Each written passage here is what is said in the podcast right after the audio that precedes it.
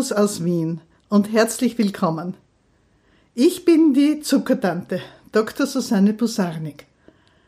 Und das ist meine allererste Podcast-Folge.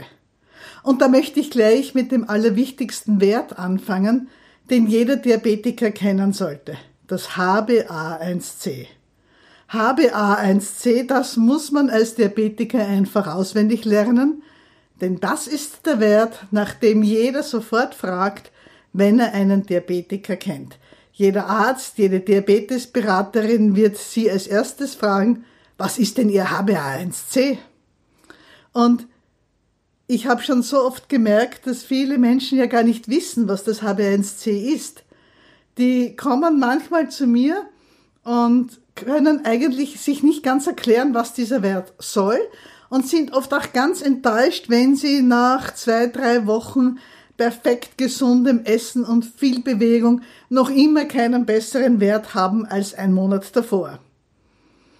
Der Wert kann sich in einem Monat nicht so stark ändern und warum das so ist, das möchte ich Ihnen hier erzählen. In der heutigen Folge schauen wir uns miteinander an, was ist dieses HbA1c überhaupt und wofür steht diese Buchstabenkombination.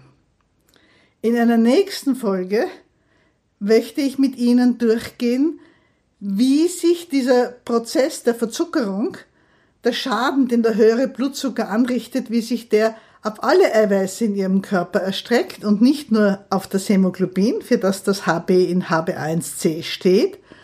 Und in einem dritten Schritt werden wir uns dann noch anschauen, welche HbA1c-Werte jetzt eigentlich für wen anzustreben sind. Denn es gibt nicht das eine Ziel HbA1c für alle. So, heute geht es also darum, einmal zu erklären, was diese Buchstaben bedeuten. Ich habe es ja schon erwähnt, das HB, Heinrich Bertha im HB1C, das steht für Hämoglobin.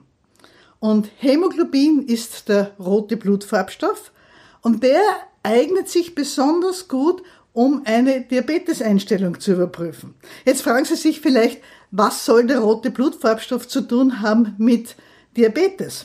Das werden Sie gleich hören. Aber zuerst noch einmal zum Hämoglobin als solches.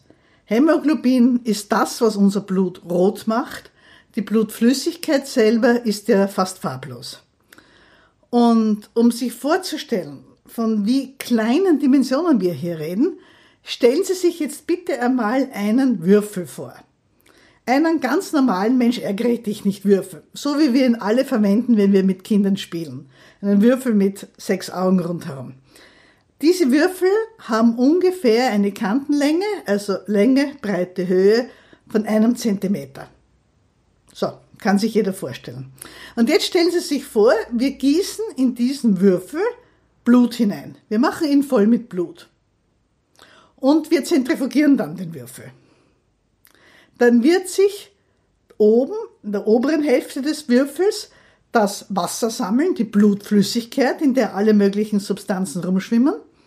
Und in der unteren Hälfte des Würfels wird eine dunkelrote Masse sich befinden.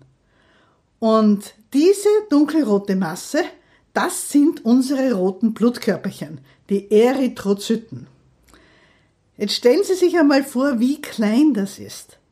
Ein halber Mensch ärgere dich nicht Würfel voll.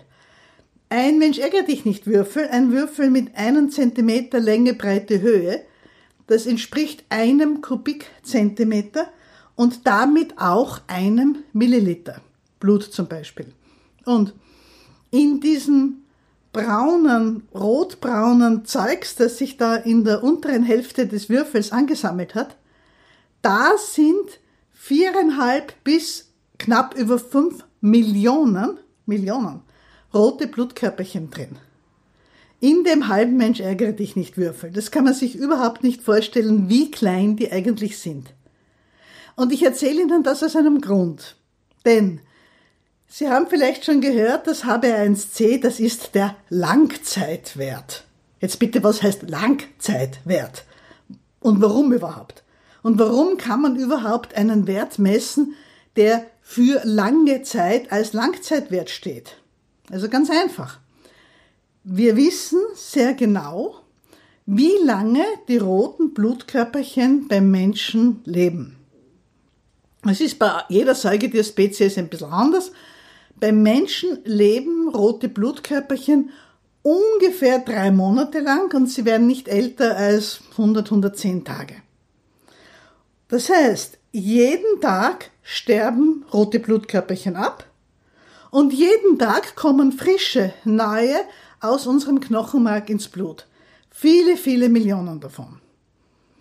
Das heißt jetzt aber auch, dass in unserem Blut jederzeit Blutkörperchen herumschwimmen, die schon ganz alt sind, die vielleicht morgen oder übermorgen schon absterben werden.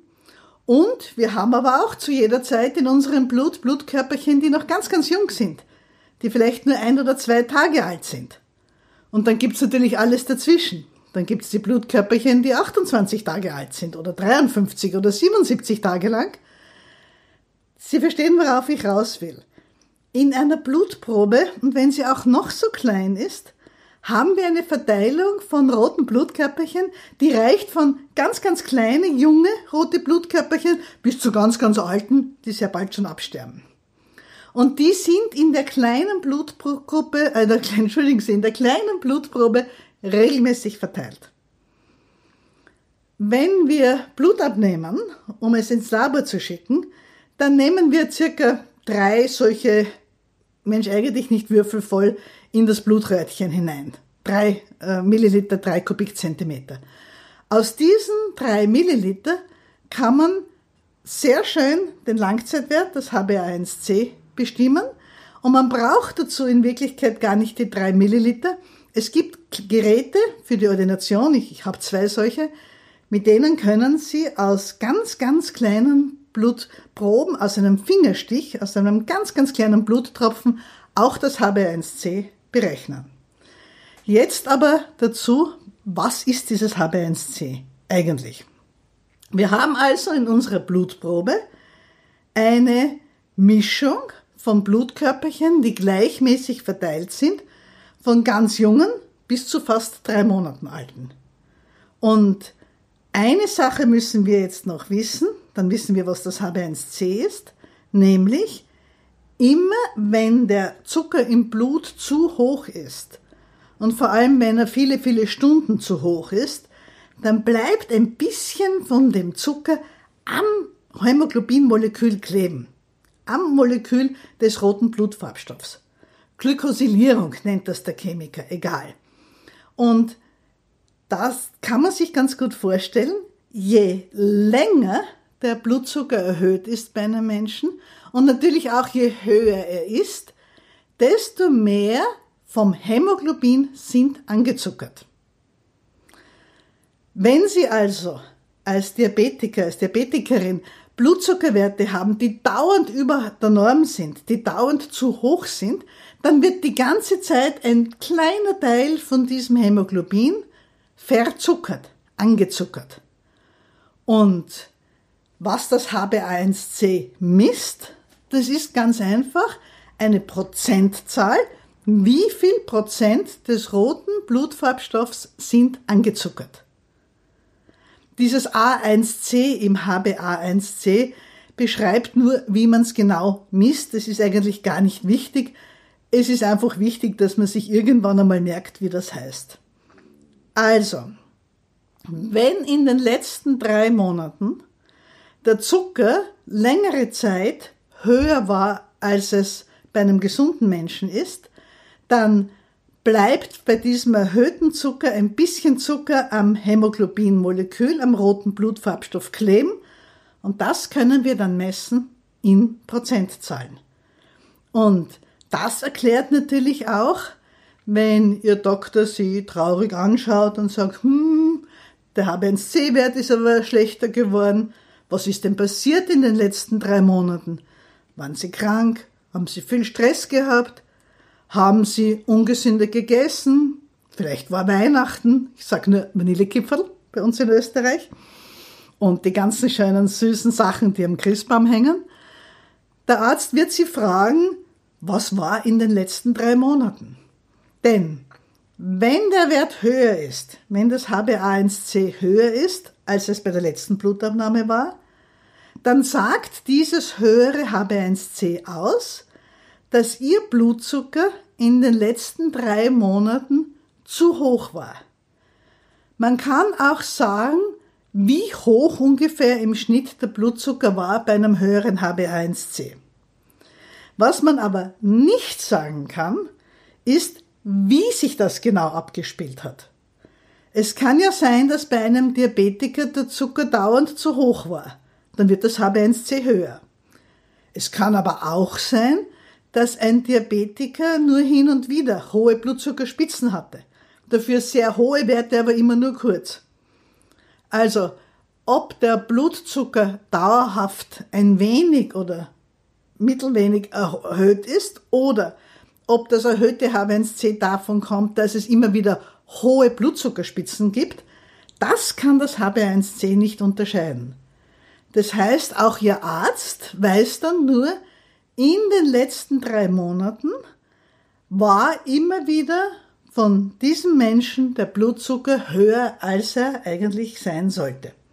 Und dafür kann es, wie wir ja schon kurz gehört haben, viele, viele Möglichkeiten geben. Die werden uns noch in vielen, vielen Podcast-Folgen hoffentlich beschäftigen. So, das war's schon für heute.